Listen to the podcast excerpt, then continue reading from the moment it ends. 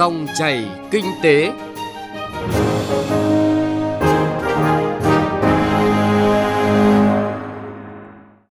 Biên tập viên Thành Trung xin kính chào quý vị và các bạn. Dòng chảy kinh tế hôm nay có những nội dung sau đây. Ổn định kinh tế vĩ mô, thúc đẩy tăng trưởng kinh tế là nội dung đáng chú ý trong điểm nhấn kinh tế hôm nay.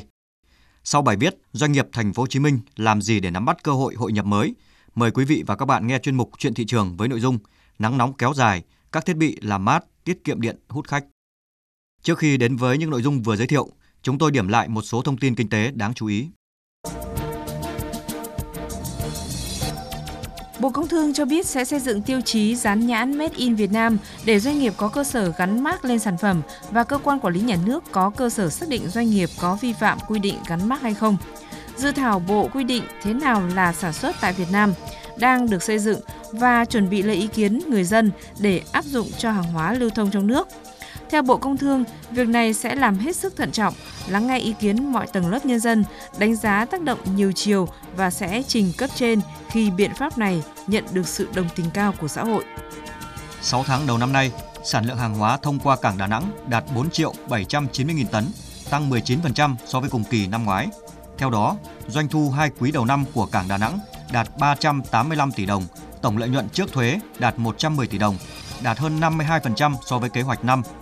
Theo công ty cổ phần Cảng Đà Nẵng, mức tăng trưởng này là do cảng đã tích cực hoàn thiện, đầu tư nâng cấp cơ sở hạ tầng và tìm kiếm thu hút khách hàng mới, nâng cao chất lượng dịch vụ, đáp ứng nhu cầu ngày càng đa dạng của khách hàng.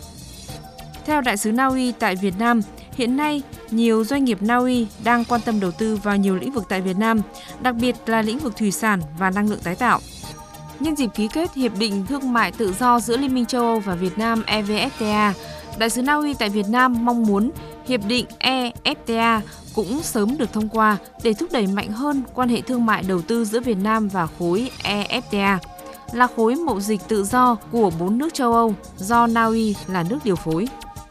Thông tin từ Sở Công Thương tỉnh Hà Tĩnh cho biết, có 13 dự án điện mặt trời với công suất 1.432 MW, tổng diện tích hơn 1.500 hectare đang được các doanh nghiệp nghiên cứu và khảo sát đầu tư trên địa bàn. Hiện nay, có 132 ha được Ủy ban nhân dân chấp thuận chủ trương đầu tư. Tỉnh Hà Tĩnh đang tạo điều kiện thuận lợi về các chính sách ưu tiên khuyến khích các doanh nghiệp đầu tư vào dự án năng lượng tái tạo, dự án điện mặt trời trên địa bàn. Thời gian tới, tỉnh sẽ trình Bộ Công Thương đề nghị chấp thuận bổ sung quy hoạch cho các dự án điện mặt trời đầu tư trên địa bàn với tổng công suất khoảng 1.200 đến 1.500 MW. Mới đây, tổ chức các nước xuất khẩu dầu mỏ OPEC cùng đồng minh dẫn đầu bởi Nga đã thống nhất gia hạn cắt giảm sản lượng dầu tới tháng 3 năm 2020. Đây là nỗ lực của nhóm OPEC cộng nhằm đẩy giá dầu thô đi lên khi nền kinh tế toàn cầu suy yếu và sản lượng dầu của Mỹ tăng vọt.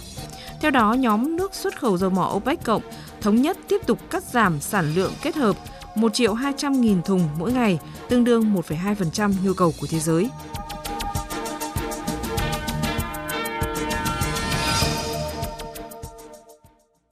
Thưa quý vị và các bạn, ổn định kinh tế vĩ mô, thúc đẩy tăng trưởng kinh tế nhanh và bền vững là chủ trương được chính phủ nỗ lực thực hiện trong 6 tháng qua và sẽ tiếp tục kiên trì trong thời gian tới.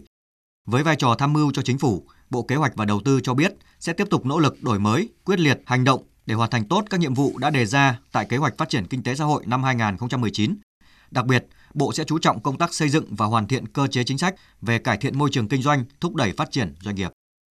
Theo đánh giá của Bộ Kế hoạch và Đầu tư 6 tháng qua, kinh tế vĩ mô ổn định, lạm phát được kiểm soát, các cân đối lớn của nền kinh tế được đảm bảo. Những yếu tố này đã góp phần tạo niềm tin cho doanh nghiệp và nhà đầu tư tiếp tục tham gia mạnh hơn vào sản xuất kinh doanh. Trong 6 tháng đầu năm, cả nước thu hút thêm hơn 18 tỷ đô la Mỹ vốn đầu tư nước ngoài, giảm 9% so với cùng kỳ năm ngoái. Tuy nhiên, vốn giải ngân thực hiện lại đạt hơn 9 tỷ đô la, tăng 8% so với cùng kỳ. Ông Trần Quốc Phương, vụ trưởng vụ tổng hợp kinh tế quốc dân, Bộ Kế hoạch và Đầu tư cho biết. Bám sát định hướng ưu tiên thu hút FDI đối với các dự án công nghệ tiên tiến, hiện đại, tập trung vào các ngành công nghệ cao, thân thiện với môi trường, ít tiêu hao năng lượng. Bộ triển khai tốt công tác xúc tiến đầu tư tại một số quốc gia vùng lãnh thổ giàu tiềm năng, lợi thế và hỗ trợ các địa phương tổ chức nhiều hội nghị xúc tiến đầu tư ở trong nước và nước ngoài, tham gia ý kiến thẩm định các dự án quy mô lớn, giải quyết nhiều vướng mắc của các dự án đầu tư nước ngoài. Trong 6 tháng đầu năm, Bộ Kế hoạch và Đầu tư cũng đã hoàn thiện trình Thủ tướng Chính phủ hai đề án quan trọng về thu hút đầu tư nước ngoài.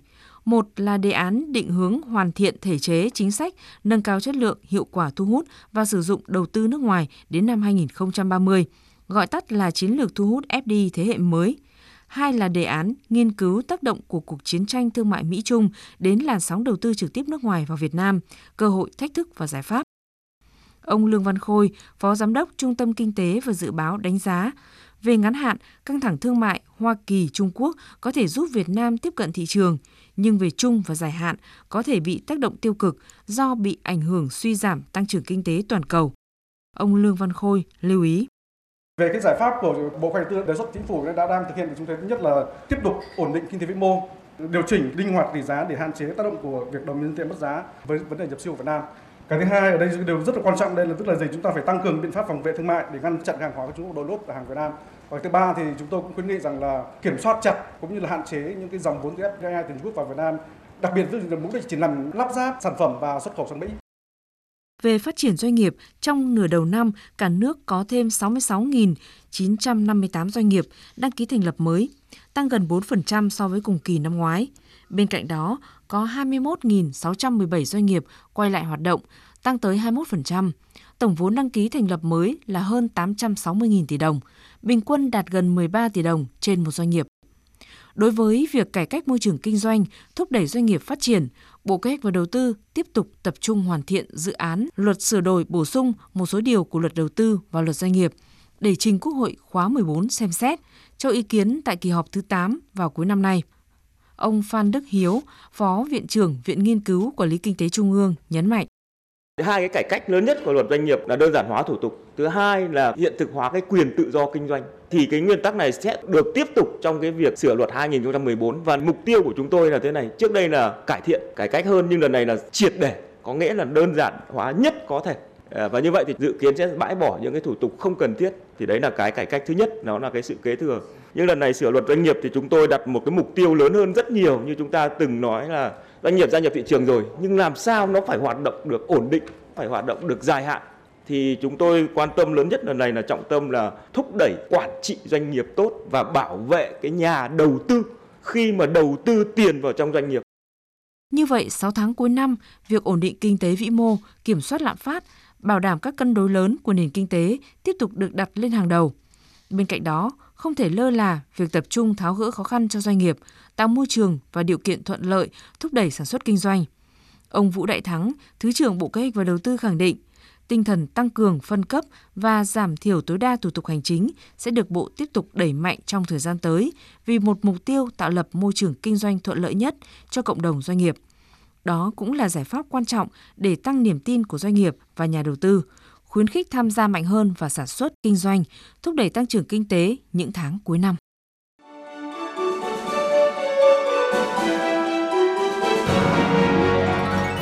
Dòng chảy kinh tế, dòng chảy cuộc sống.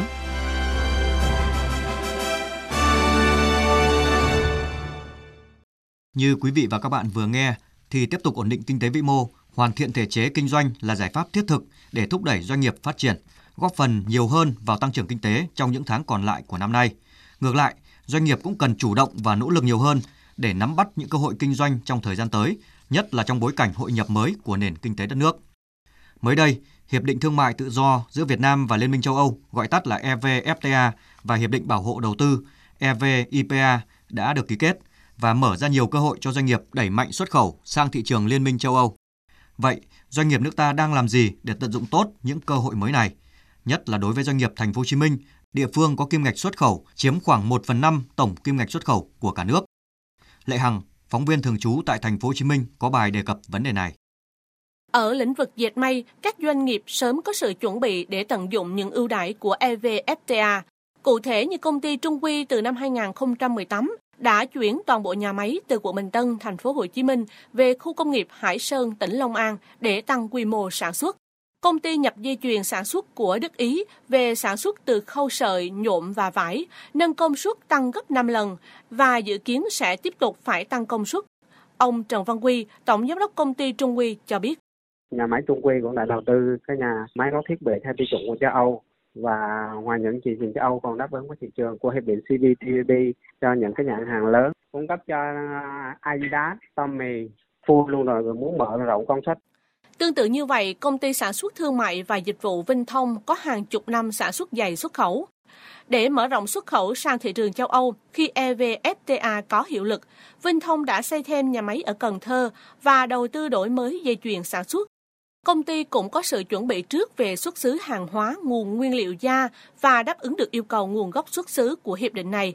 Tuy nhiên, khi có những đơn hàng lớn, doanh nghiệp thường rất khó tìm được nguồn nguyên liệu tập trung, ổn định do sản xuất nguyên liệu trong nước còn manh muốn. Ông Nguyễn Quốc Thuấn, Chủ tịch Hội đồng Quản trị Công ty Sản xuất Thương mại và Dịch vụ Vinh Thông kiến nghị. Nhà nước phải cần hỗ trợ về đầu tư dùng nguyên liệu cho các doanh nghiệp sản xuất để mình sẵn sàng đáp ứng cho cái đơn hàng lớn. Trong anh muốn có khi doanh nghiệp đi kiếm rất là khó, tự sẵn có đâu. Mình có dùng nguyên liệu sẵn sàng mình đáp ứng kịp thì cung ứng được cho thị trường. Theo Hiệp hội May theo đan thành phố Hồ Chí Minh, trước những hạn chế về nguồn nguyên liệu xuất xứ, các doanh nghiệp cần liên kết hợp tác với các doanh nghiệp trong và ngoài nước để tìm thêm nguồn nguyên liệu. Vì EVFTA có cam kết về quy tắc xuất xứ cộng gộp. Nguyên liệu vải trong dệt may nếu được doanh nghiệp sử dụng có xuất xứ từ các quốc gia có FTA với EU và Việt Nam, thì sản phẩm của doanh nghiệp cũng được xem là xuất xứ hợp lệ. Ông Phạm Xuân Hồng, Chủ tịch Hiệp hội May theo đan thành phố Hồ Chí Minh nói: doanh nghiệp phải liên kết được đối tác khách hàng từ châu Âu và cùng đặt ra những cái tiêu chí với các doanh nghiệp Việt Nam để cùng việc khai thác cái lợi thế của FTA thì phải có sự liên kết để tận dụng cái nguyên liệu từ Việt Nam hoặc trong khối. Cho nên là muốn khai thác cái đó, đó thì các doanh nghiệp phải liên kết với nhau mạnh hơn. Hiện nay, Việt Nam đã ký 13 FTA, trong đó có nhiều hiệp định thương mại thế hệ mới, nhưng nhìn chung, các doanh nghiệp thành phố chưa tận dụng được nhiều ưu đãi từ các hiệp định này. Phần lớn các doanh nghiệp tận dụng tốt cơ hội này là các doanh nghiệp có vốn đầu tư trực tiếp từ nước ngoài và doanh nghiệp lớn. Trong khi thành phố có hơn 95% là doanh nghiệp nhỏ và vừa. Lần này cũng vậy, nhiều doanh nghiệp nhỏ chưa sẵn sàng, trong khi nhiều doanh nghiệp có vốn đầu tư trực tiếp từ nước ngoài đã sang Việt Nam chuẩn bị từ trước. Theo các hiệp hội doanh nghiệp ngành nghề ở thành phố Hồ Chí Minh, các cơ quan chức năng nên tăng cường hỗ trợ doanh nghiệp nâng cao sức cạnh tranh như chuyển đổi công nghệ, xây dựng thương hiệu, chứ để doanh nghiệp nhỏ tự bơi thì rất khó. Luật sư Phạm Ngọc Hưng, Phó Chủ tịch Hiệp hội Doanh nghiệp thành phố Hồ Chí Minh đề nghị về hàng rào kỹ thuật cái đó như thế nào, yêu cầu thủ tục đi vào đó như thế nào và làm thế nào để ta đưa hàng vào mà an toàn và nhanh. Cái này từ Bộ Công Thương đến các tham tán thương mại của các nước đó phải làm thế nào cung cấp được doanh nghiệp cái này ngoài cơ chế để hỗ trợ doanh nghiệp khi mà có bị xung đột về pháp luật chẳng hạn như bị chống bán phá giá để hỗ trợ doanh nghiệp nắm rõ và vận dụng EVFTA, ông Phạm Bình An, giám đốc Trung tâm Hội nhập quốc tế thành phố Hồ Chí Minh cho biết. Trung tâm cũng như các chuyên gia sẽ hỗ trợ hội có những cái tập huấn nó rất là chuyên sâu và riêng biệt cho từng ngành hàng. Ví dụ như dệt may thì xuất xứ của dệt may thế nào khi đi vào cái EVFTA một mặt làm theo ngành nhưng một mặt sẽ làm theo từng thị trường và phân tích rất sâu để con doanh nghiệp tiếp cận thị trường đấy. Phân tích luôn cả các rào cản phi tương quan của từng thị trường. Chính phủ xem EVFTA và EVPA là tuyến cao tốc từ Việt Nam sang EU. Hai hiệp định này sẽ tạo điều kiện thuận lợi cho doanh nghiệp trong nước đẩy mạnh xuất khẩu sang châu Âu, để thời gian tới sẽ nâng tỷ lệ hàng hóa xuất khẩu của Việt Nam tại thị trường này từ 20 lên hơn 40%. Tuy nhiên, không phải xe nào cũng leo lên được tuyến cao tốc này mà phải đáp ứng rất nhiều điều kiện cần và đủ. Để đáp ứng được các yêu cầu của tuyến cao tốc này, ngoài nỗ lực của các doanh nghiệp, rất cần sự hỗ trợ của các cơ quan chức năng để doanh nghiệp nâng cao sức cạnh tranh và đáp ứng tốt các yêu cầu của thị trường châu Âu.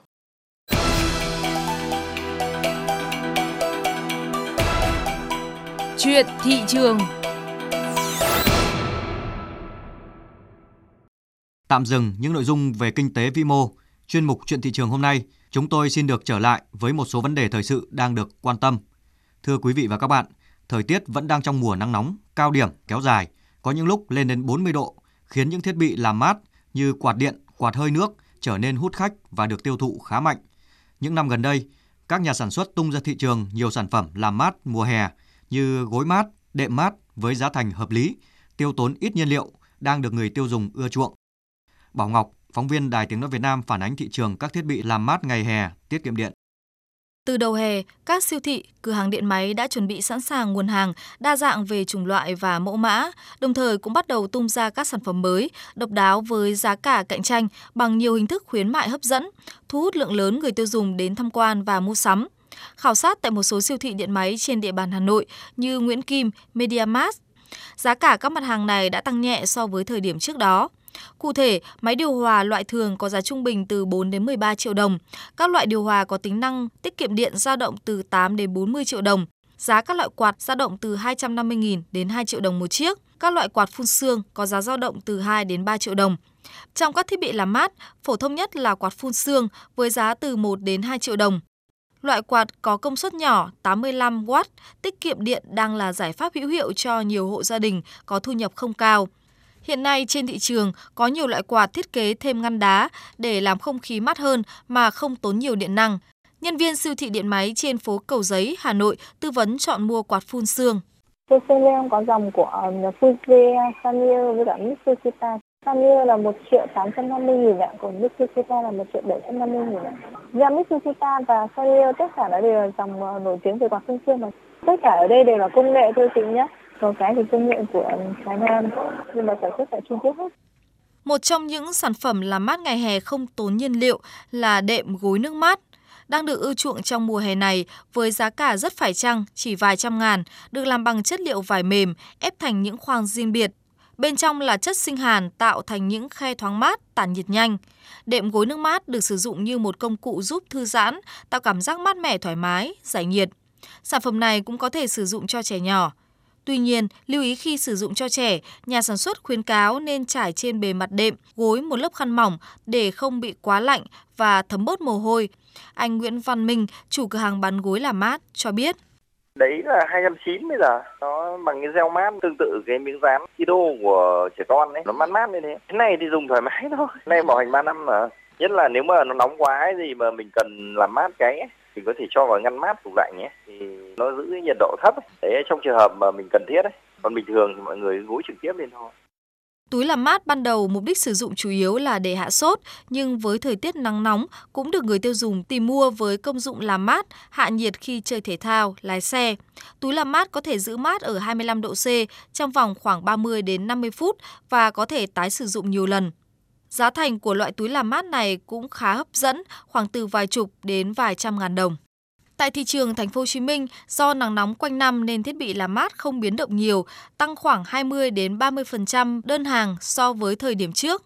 Các trung tâm điện máy cũng có một số chương trình khuyến mãi, giảm giá cho khách hàng từ 30 đến 50%. Người tiêu dùng thường chọn các thiết bị có tính năng tiết kiệm năng lượng, nhất là dòng sản phẩm điều hòa ngoại nhập có thiết bị tiết kiệm điện năng từ 50 đến 65% và có các chức năng khử mùi, làm sạch không khí. Ông Bùi Hữu Quân Anh, giám đốc kinh doanh trung tâm điện máy Thiên Hòa cho biết. Chúng tôi đã bắt tay với đối tác chiến lược của chúng tôi đảm bảo sản phẩm mà phục vụ cho mùa nắng nóng không đứt hàng sẽ giữ nguyên giá tránh trường hợp như những năm trước khi lượng hàng khan hiếm thì giá cả tăng bất thường chúng tôi cũng đã chuẩn bị một cái lực lượng vận chuyển lắp đặt để đáp ứng tốt nhất các vật dụng hạ nhiệt mùa hè ngày càng được các nhà sản xuất thêm nhiều tính năng thu hút khách hàng, song không vì thế mà người tiêu dùng thiếu đi sự cân nhắc, cẩn trọng khi mua sản phẩm.